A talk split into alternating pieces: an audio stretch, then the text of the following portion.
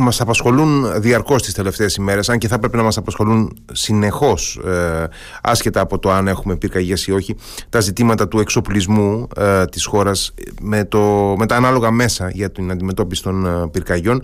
Ε, κεντρική θέση φυσικά έχει η συζήτηση για τα εναέρια μέσα και οπωσδήποτε κυρίως για τα αεροσκάφη που τα έχουμε μάθει ε, εδώ και δεκαετίες να ε, είναι παρόντα σε όλες τις ε, πυρκαγιές, τα γνωστά μας Καναντέρ. Για να δούμε ποια είναι η κατάσταση σήμερα του αεροπορικού μας στόλου γιατί πολλά ακούμε, πολλά γράφονται, πολλά διαβάζουμε και κυρίως ποιες είναι οι προοπτικές για το μέλλον. Έχουμε σήμερα έτσι, μαζί μας ε, έναν από τους πιο έμπειρους πραγματικά και πιο έγκριτους αμυντικούς συντάκτες δημοσιογράφους άμυνας τον Λεωνίδα ε, Μπλαβέρη από το The Press Room. Καλησπέρα κύριε Μπλαβέρη. Καλησπέρα Γιάννης σε εσένα και στους ε, ακροατές μας. Τι γίνεται, τι κάνετε, πώς είστε; Ε, δόξα τω Θεώ, το Υπουργείο Εθνικής Άμυνας είναι σε εξέλιξη πυρκαγιές. Το παρακολουθούν από εδώ το ΓΕΘΑ στο σκέλος που αφορά τις ένοπλες δυνάμεις και να συνδράμουν όσο μπορούν περισσότερο. Υπάρχει και ένα ταξίδι του Υπουργού Εθνικής Άμυνας ε, στην ε, Μεγάλη Βρετανία όπου είχε συνάντηση με τον ομόλογό του. Ενδιαφέρουσα Ε, πριν, πριν ρωτήσω για τα αεροσκάφη, ε, υπάρχει εμπλοκή των, του, του, του στρατού και στη, στη Ρόδο, στις πυρκαγιές; Ε, συγγνώμη, βέβαια υπάρχει. Από την ε, πρώτη στιγμή που ζητήθηκε τόσο σε τοπικό επίπεδο οι εκεί στρατιωτικές δυνάμεις ε, στο νησί έχουν ε, συνδράμει με κάθε μέσο, με μηχανηματα του μηχανικού, με λεωφορεία, με φουσκωτά, οι ειδικές δυνάμεις που υπάρχουν εκεί. Ό,τι ζητήθηκε έγινε.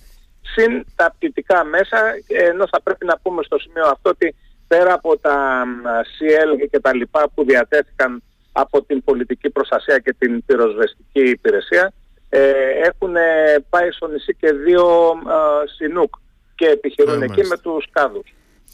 Λοιπόν, ε, να πάμε τώρα στο, ε, στο προκείμενο, να πάμε στο, στο, στο κυρίως θέμα της συζήτησής μας ε, και να δούμε τι γίνεται με τα, με τα αεροσκάφη. Ε, όπως είπα και πριν, έχουμε μεγαλώσει εδώ και δεκαετίες με τα, με τα Καναντέρ παρόντα πάντα στις φωτιές να κάνουν αυτές τις ε, θρηλυκές βουτιές τους και να απελευθερώνουν πάρα πολύ κοντά στα πύρινα μέτωπα το νερό.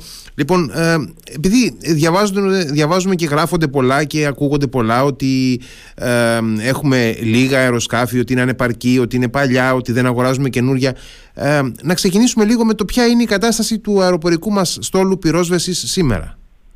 Λοιπόν, σήμερα αυτή τη στιγμή που μιλάμε η, η Ελλάδα διαθέτει 89 ε, εν ε, πτυτικά μέσα. Από τα 89 πτυτικά μέσα, να πούμε ενδεικτικά ότι το 2019 αντίστοιχα διαθέταμε 61.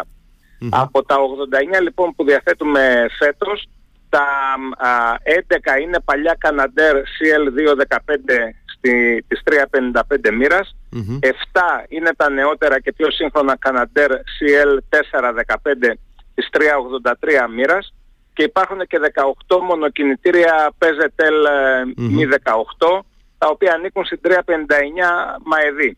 Συνολικά δηλαδή η πολεμική αεροπορία διαθέτει, πετά και συντηρεί 36 αεροσκάφη. Από το 89 που όπως είπαμε διατίθενται Τα υπόλοιπα ε, έχουν νοικιαστεί από το εξωτερικό με φροντίδα της πολιτικής ε, προστασιας Θα πρέπει να πούμε στο σημείο αυτό ότι οι ένοπλες δυνάμεις εκτός των προαναφερθέντων ε, αεροσκαφών διαθέτουν ε, στην πολιτική προστασία και στο πυροσβεστικό σώμα και άλλα έξι μεταφορικά ελικόπτερα Σινούκ του τέταρτου τάγματος ελικοπτέρων της αεροπορίας στρατού από τα 25 που διαθέτει συνολικά η μονάδα.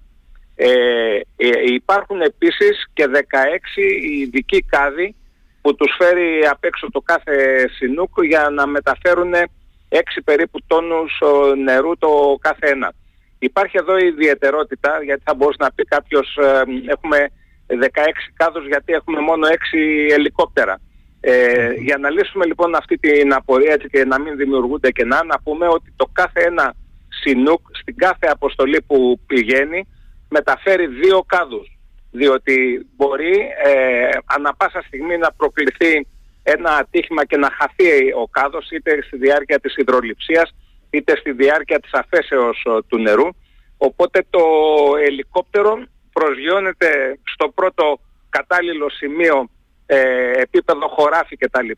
Και το πλήρωμά του βάζει τον εφεδρικό κάδο που φέρει μέσα και συνεχίζει την αποστολή του. Μάλιστα. Επομένως έχουμε 16 κάδους για 6 ελικόπτερα, 2 ε, ή 6, 12 και 4 κάδοι είναι προφανώς ε, στην βάση των ελικοπτέρων για... Ε, εφεδρεία.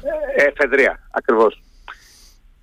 Ε, θα πρέπει επίσης να, να πούμε, γιατί πολλοί λένε γιατί οι ένοπλες δυνάμεις δεν επιχειρούν εδώ, δεν επιχειρούν εκεί, τα πτυτικά μέσα που προαναφέρθηκαν της πολεμικής αεροπορίας και της αεροπορίας στρατού τελούν στη διάρκεια της ε, πυροσβεστικής περίοδου από 1η Μαΐου μέχρι 31 Οκτωβρίου τελούν υπό τον επιχειρησιακό έλεγχο της πολιτικής προστασίας και, της πυροσβεστικής, ε, και του πυροσβεστικού Ε, επομένως δεν είναι να διατάξει το ΓΕΘΑ ε, πού θα πάει το κάθε πτυτικό μέσο. Το συντονιστικό, αλλά... το συντονιστικό της πολιτικής προστασίας ακριβώς, αποφασίζει που θα, που θα στείλει τι. Ναι. Το, το, το ΓΕΘΑ διαθέτει τα πτυτικά μέσα και αποφασίζει σε ποια πυρκαγιά θα πάνε τα, το συντονιστικό του πυροσβεστικού σώματος.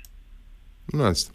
Ε, τώρα σχετικά με το με τα, με τα αεροσκάφη, τα, τα Καναντέρ ε, και τα Πεζετέλ βέβαια έχω, θα θυμάμαι από πολύ παλιά δηλαδή πρέπει να έχουν και αυτά ε, αρκετά χρόνια στην πλάτη τους τα, τα Πεζετέλ ε, τα οποία τα ξέρουμε και ως ψεκαστικά αν θυμάμαι καλά δεν κάνω λάθος δηλαδή ναι, ναι, δεν κάνεις λάθος. Ναι, ναι, ναι. Λοιπόν, ε, τα, τα Καναντέρ, ε, καταρχάς, σε ό,τι αφορά τα παλιότερα, τα CL215, ε, πρέπει να έχουν συμπληρώσει πολλά χρόνια υπηρεσίας, έτσι δεν είναι; Κοίταξε να δεις, τα, τα CL215, τα πρώτα από αυτά, ήρθαν στην Ελλάδα το 1975 και εντάχθηκαν στην 355 μοίρα, στην οποία επιχειρούν μέχρι σήμερα.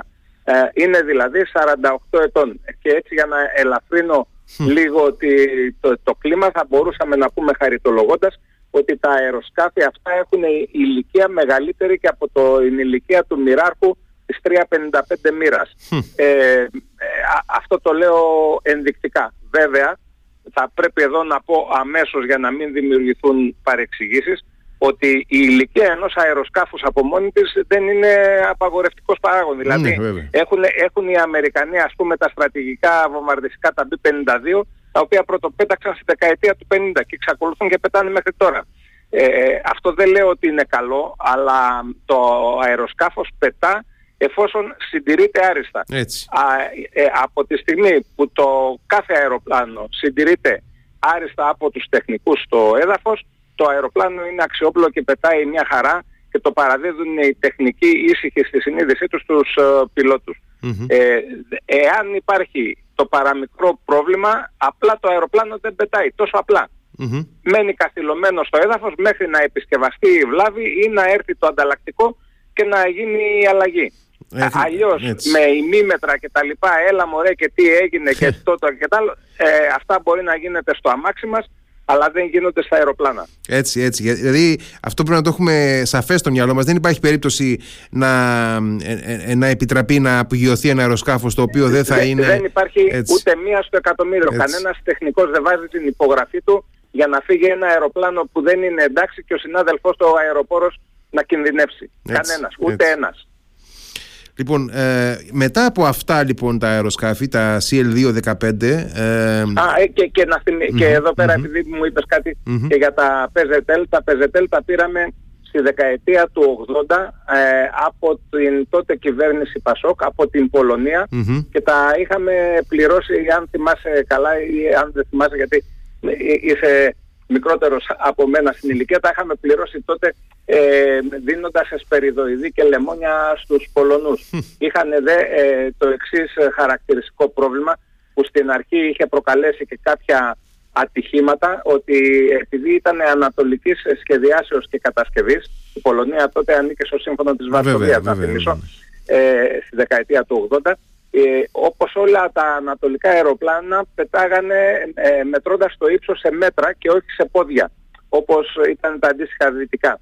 Ε, μέχρι να γίνουν αυτές οι αλλαγές είχαν γίνει ένα-δύο συμβάντα, αεροπορικά συμβάντα ε, και, αλλά τέλος πάντων αυτό έχει διορθωθεί και πετούν ε, κανονικά. Τα είχαμε πάρει σαν ψεκαστικά όπως αλλά ε, τώρα λειτουργούν ε, σαν πυροσβεστικά κυρίως και μάλιστα έχουν αναλάβει και ιδιαίτερη αποστολή καθώς περιπολούν και με το που βλέπουν τον παραμικρό καπνό πέφτουν κατευθείαν επάνω στον καπνό αυτό και κάνουν την πρώτη κρίσιμη βολή μέχρι να έρθουν και τα υπόλοιπα. Α, κάνουμε ε, δηλαδή και ε, αυτό μου θυμίζει τώρα το Combat Air Patrol.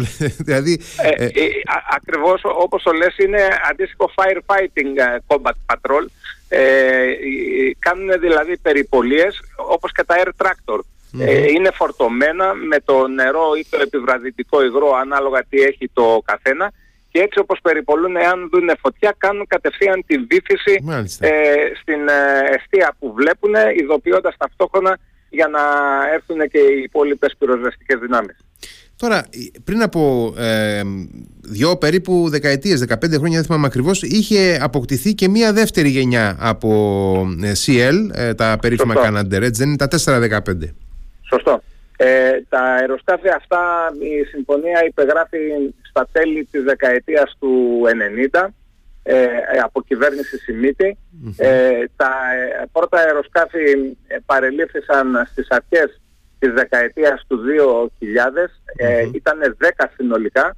Τώρα έχουν απομείνει 7 γιατί την ε, πρώτη πενταετία, αν θυμάμαι καλά, της επιχειρησιακής χρησιμοποίησής τους, είχαμε δύο ατυχήματα όπου κατεστράφησαν τα αεροπλάνα αυτά στο έδαφος ενώ ένα τρίτο αεροπλάνο έκανε εκπαιδευτική ε, προσταλάσσωση νομίζω στον νότιο Ευωικό ε, είχε κυματισμό εκεί αρκετό, χτύπησε ο ένας πλωτήρας στο κύμα, έσπασε, το αεροπλάνο ανετράπη, βυθίστηκε, σώθηκε το πλήρωμα, το τράβηξαν έξω μετά οι, οι ειδικοί δίτες της πολεμικής αεροπορίας αλλά το αεροσκάφος αυτό κρίθηκε πέραν από κάθε ε, δυνατότητα επισκευής και θεωρήθηκε ολική απώλεια. Mm. Επομένως από τα 10 αεροσκάφη έχουμε 7 τώρα και δόξα τω Θεώ συνεχίζουμε με αυτά να προσφέρουν πολύτιμες δυνάμεις. Να πούμε στο σημείο αυτό ότι επειδή τα αεροσκάφη τα συγκεκριμένα σε σχέση με τα παλαιότερα, τα 2.15 έχουν κινητήρες του turboprop και glass cockpit, ε, αεροβοηθήματα κτλ. Τα αεροσκάφη αυτά εκπροσωπούν την Ελλάδα, ε, κυριολεκτικώς την εκπροσωπούν όταν απαιτηθεί να στείλουμε βοήθεια εμείς σε ξένες χώρες που πλήττονται από πυρκαγιές. Έχουν ε, πραγματοποιήσει την πρώτη αποστολή στην Τουρκία, θυμίζω στην Κωνσταντινούπολη που είχε πάρει φωτιά ένα δηληστήριο. Την πρώτη αποστολή που έγινε ποτέ από πυροσβεστικό αεροπλάνο εναντίον ε, χημικού στόχου, σε εισαγωγικά η λέξη, ε, δεν ήταν δηλαδή δασική πυρκαγιά, αλλά ήταν δεξαμενή με καύσιμα, ε, τεράστια δεξαμενή και κάνανε εκεί βυθίσεις και έσωσαν την κατάσταση. Στο Ισραήλ, στην Ιταλία, στην ε, Ισπανία, παντού δηλαδή όπως έρχονται οι ξένοι σε εμάς τώρα, έτσι ε, όταν ζητάει, ζητείτε βοήθεια πηγαίνουμε και εμείς εκεί. Αυτή η ελληνική εκπροσώπηση γίνεται με τα CL 415 τις 383 μοίρες. Όπως έχουν έρθει και αυτές τις μέρες ε, Γάλλοι για παράδειγμα. Ε, ακριβώς. Ναι, ναι, ε, ε, ήρθαν Γάλλοι, Ιταλοί με δύο CL415, ήρθαν Ισραηλινοί με Air Tractor, ε, ήρθαν Αιγύπτιοι με τρία ελικόπτερα Sinook και κάδους, οι Τούρκοι ήρθαν και αυτοί, ε, οι Ρουμάνοι με πήγια τμήματα και οχήματα. υπάρχει ε, διεθνής αλληλεγγύη στο πλαίσιο του Ευρωπαϊκού Οργανισμού Πολιτικής Λοιπόν, ε, τώρα επειδή υπάρχει και μία διάχυτη έτσι, απορία γιατί ε, αφού νοικιάζουμε που νοικιάζουμε πάση περιπτώσει κάθε καλοκαίρι ε, δεκάδες ε, μέσα, κυρίως ελικόπτερα από το εξωτερικό και προφανώς αυτό είναι και ένα έξοδο πολύ σημαντικό γιατί δεν αγοράζουμε περισσότερα δικά μας μέσα περισσότερα ε, καναντέρ για παράδειγμα τι, τι ε, ισχύει τώρα με αυτό. Είναι, είναι πολύ καλή ερώτηση γιατί εδώ θα πρέπει να πούμε για όσους ακροατές μας δεν το γνωρίζουν ότι η εταιρεία που κατασκεύαζε τα Καναντέρ, η Bombardier, που δεν υπάρχει ε, έχει σταματήσει να κατασκευάζει εδώ και χρόνια τα αεροσκάφη αυτά. Επομένως αυτή τη στιγμή που μιλάμε δεν, υπάρχουν, δεν υπάρχει γραμμή παραγωγής του αεροσκάφους για να το αγοράσουμε, ε, για, για να αγοράσουμε από εκεί.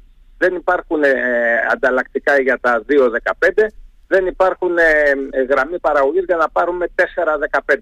Ε, υπάρχει αυτή τη στιγμή το μόνο που είναι σε, έτσι στο ορατό μέλλον είναι το πρόγραμμα για το CL515 το οποίο θα κατασκευάζει η, η διάδοχος εταιρεία της Bombardier, η De Havilland Canada, ε, αλλά για να ανοίξει η γραμμή παραγωγής, γιατί είναι ένα αεροπλάνο που δεν είναι, ξέρω εγώ, όπως το F-16 που το παίρνουν πλήθος χωρών, αυτό το αεροπλάνο από την Ευρώπη το έχουν πάρει οι μεσογειακές χώρες μόνο για παράδειγμα που έχουν και το πρόβλημα με τις πυρκαγιές. Ναι. Επομένως σου λέει η εταιρεία ότι για να ανοίξω τη γραμμή παραγωγής θέλω να έχω έναν ικανό αριθμό παραγγελιών προκειμένου να ξεκινήσω.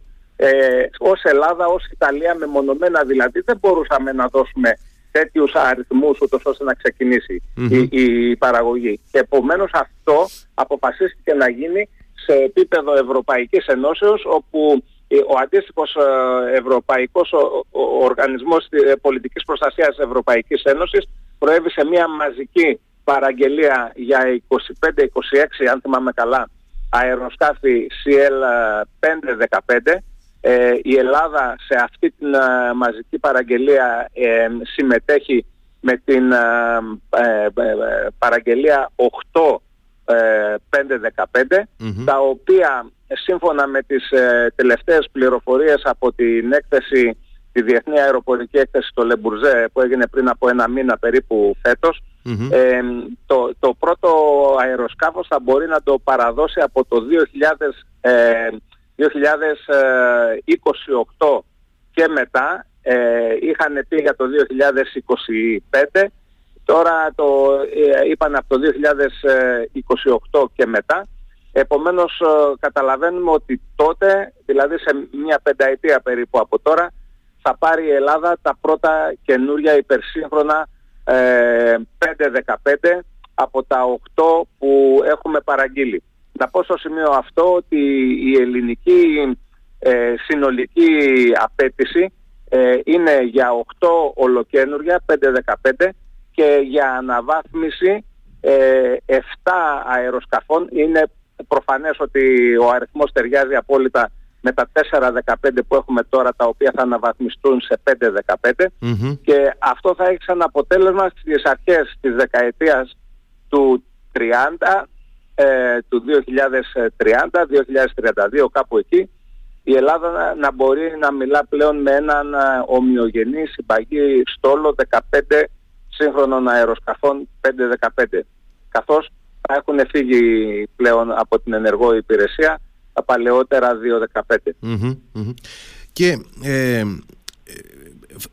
καταλαβαίνω από όλη αυτή τη συζήτηση και από την εξαιρετικά λεπτομερή έτσι, καταγραφή που μας μεταφέρετε ότι ε, προφανώς και δεν είναι εύκολο να ανοίξει κάποιος ένα σιρτάρι και να βγάλει τέτοια αεροσκάφη.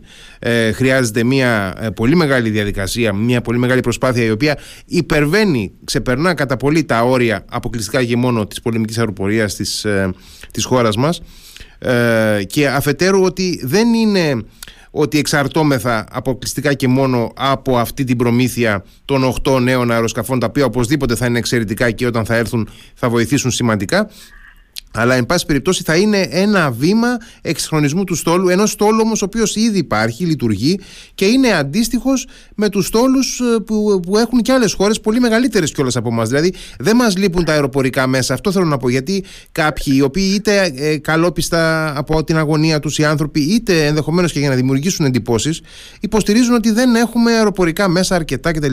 Δεν νομίζω ότι στερούμεθα αεροπορικών μέσων δηλαδή και ότι οφείλεται, ε, οι, οι πυρκαγιές οφείλονται στο ότι δεν έχουμε αρκετά αεροπορικά μέσα. Όχι, σωστά το επισημαίνεις, ε, έχεις απόλυτο δίκιο σε αυτό. Όπως ε, ήδη προείπαμε, έχουμε σχεδόν 80 πτυτικά μέσα κάθε τύπου. Ε, ο αριθμός αυτός είναι ο μεγαλύτερος στην Ευρώπη, ο μεγαλύτερος. Επομένως δεν είναι θέμα αεροσκαφών, Αλλά εγώ θα μπορούσα να, να πω ότι για παράδειγμα την περασμένη η Παρασκευή είχαμε μέσα σε μία μέρα 81 πυρκαγιές. 81 ναι. πυρκαγιές σε όλη τη χώρα.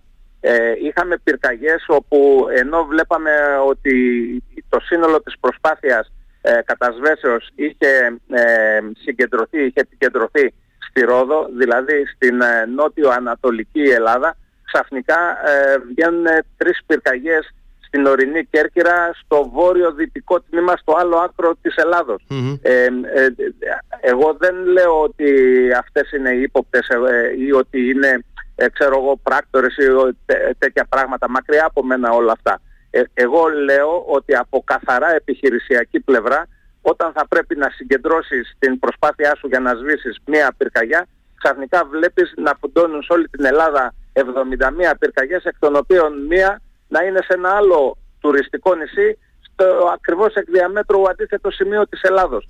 Επομένως αυτό σημαίνει, και δεν ήταν μόνο αυτό, γιατί ξεκίνησαν μετά και οι πυρκαγιές και στην ε, Νότιο Εύβοια, σοβαρή πυρκαγιά και στην ε, Αχαΐα επίσης σοβαρή πυρκαγιά. Επομένως ε, όσα αεροπλάνα και να έχεις θα, θα πρέπει τα αεροπλάνα αυτά να τα μοιράσεις όταν έχεις να αντιμετωπίσεις μια τέτοια τακτική κατάσταση. Και θα πρέπει στο σημείο εδώ να, να πούμε, γιατί πολλοί δεν το γνωρίζουν αυτό και λένε γιατί δεν πετάνε τα αεροπλάνα το βράδυ.